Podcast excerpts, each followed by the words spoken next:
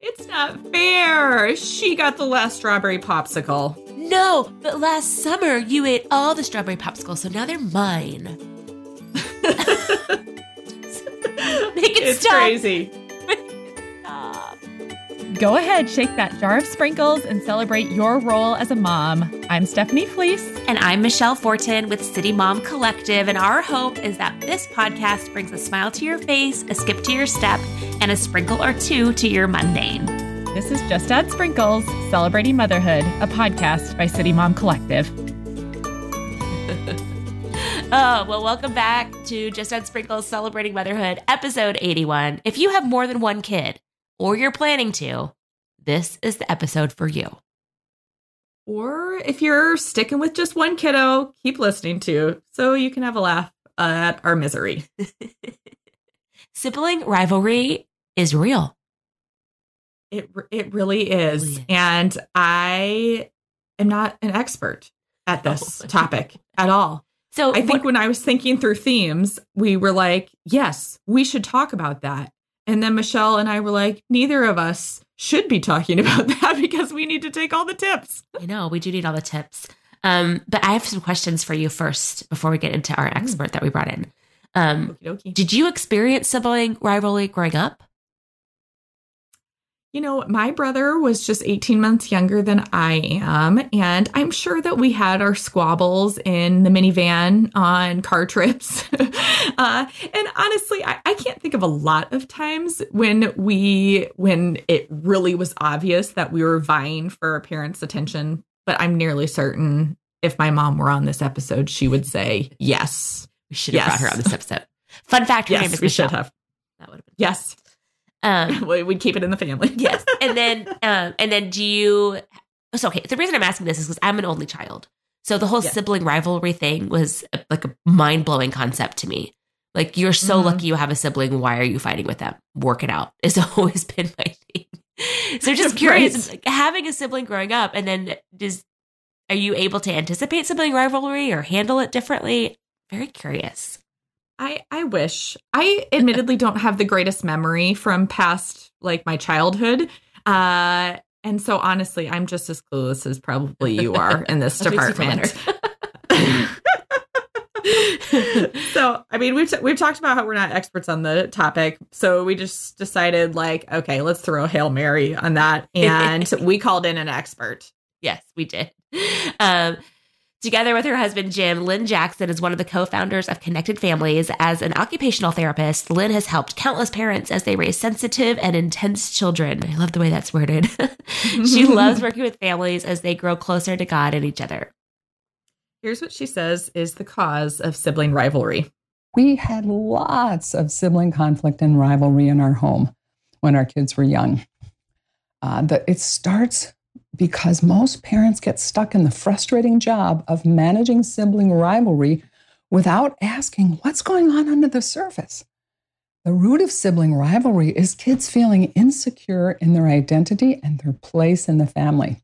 So instead of trying so hard to manage the behavior, mentor your kids' belief try to shift from managing behavior to mentoring belief. And over time, you'll see that sibling rivalry begin to diminish.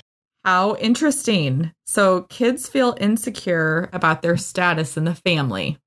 You know, that is kind of mind blowing to me stuff. I never would have thought about that being a root cause of sibling rivalry, a, a, a status play. Mm.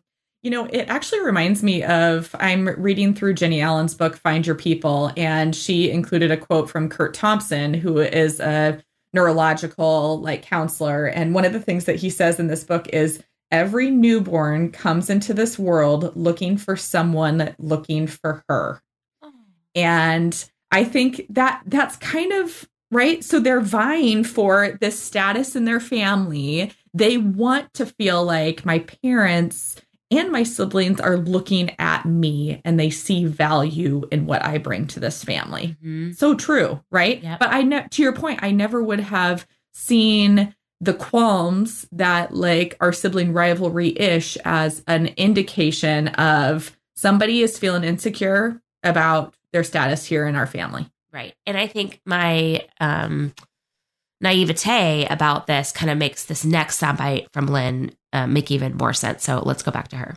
Kids have unhelpful beliefs when they're struggling with this. Like, I'm only valuable if I'm first, best, the leader, the winner, the one who gets to talk. Uh, they also may have a belief like, I'm powerless to control my emotions. When my sibling bugs me, it makes me so mad. I can't help it, they'll say. That was a good one from our daughter. Uh, and then parents have unhelpful beliefs like, this is ridiculous and irritating. And so the kids get these nonverbal, under the surface, or verbal messages you are ridiculous and irritating. And that feeds kids' insecurity and aggravates the problem. So it can become this cycle. So we want to help you uh, embrace a really positive belief of this is a great opportunity to build emotional security and self control in your kids. Okay, so I hate to admit it, Steph, uh, but I have definitely told my children they're ridiculous or irritating when they're fighting because it is. Uh, jo- I mean, join the crowd, Michelle. I feel I feel like I feel that way. I am certain a lot of moms listening have felt that way or have said it verbatim. You're being ridiculous. Stop fighting. You know? Right. Just listen to yourselves. You're fighting over something, you know, that doesn't make any sense. But kind of looking, I guess I just, I just never, I just, sorry, like my mind, when you know, when your mind learns things and you can't get the words out fast enough. Yeah. I feel like that's what's happening in this moment. I just hear it as noise. I don't hear it as like an underlying conversation about seeking out status in the family. And that blows my mind to now put it in that context. Mm-hmm. Yeah. So Lynn suggests teaching your kids the power principle. So basically, they are the ones that are in control of their emotions. Uh, their sibling can't take that away uh, from them, their power. So by controlling their emotions themselves, not surrendering control to a sibling, they're more powerful. Yeah. They're still going to fight, though. it's a fact. It's a fact. It yeah. is. And here's what Lynn says about what to do in the moment in the heat of the moment, what can you do when kids are competing or bugging each other? Go in with unconditional love and encouragement. You can say, What's going on? Is anybody feeling less lovable or valuable here? Does anybody need a hug? And then, what do you need to remember right now to keep your power?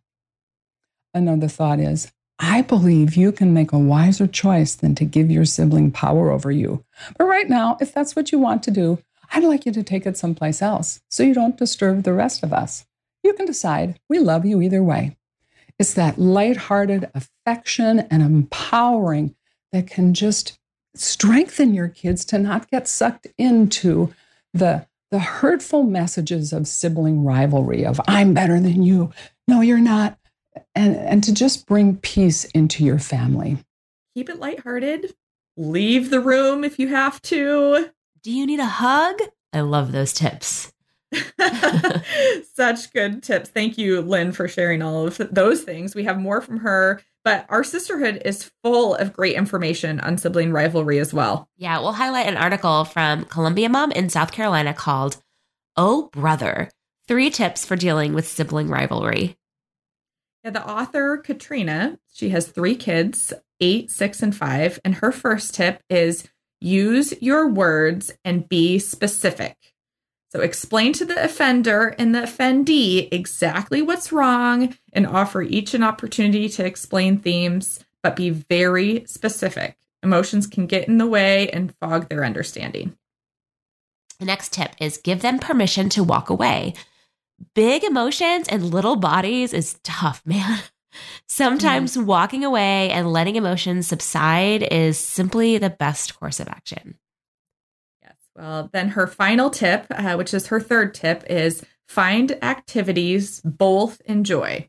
So this can be tricky, but if you can find something that both of the siblings enjoy, or as a group they enjoy doing, invest some time and resources in it to help them do something enjoyable together. Is there something that your girls all enjoy doing together, Steph? You know, they love playing games, especially with my husband, board games. So they do that a lot. Uh, I'd say most of my kids love being outside and playing some sort of sport too. what would you say for your kids? My kids both enjoy doing Legos. And so they'll do Legos together. And then also they just love performing and kind of role playing. So as long as I have a big pile of costumes and some Legos, Yeah. Usually I can send them off and I'll get a little time of them having fun together, which is good. Right. Well, I I actually really love that second tip of giving them permission permission to walk away. I have found so my oldest is a tween. Um, she'll be 13 this summer. And so that also adds a new dimension because we've got some hormones that are working themselves out right now. Uh, but there there are so many times as of the past year, whether it is sibling rivalry issues or just her own kind of conflict with me, that I have said, take a lap. Like I'll be like, you need to just walk around the pool right now and then come back. And then we can talk about this.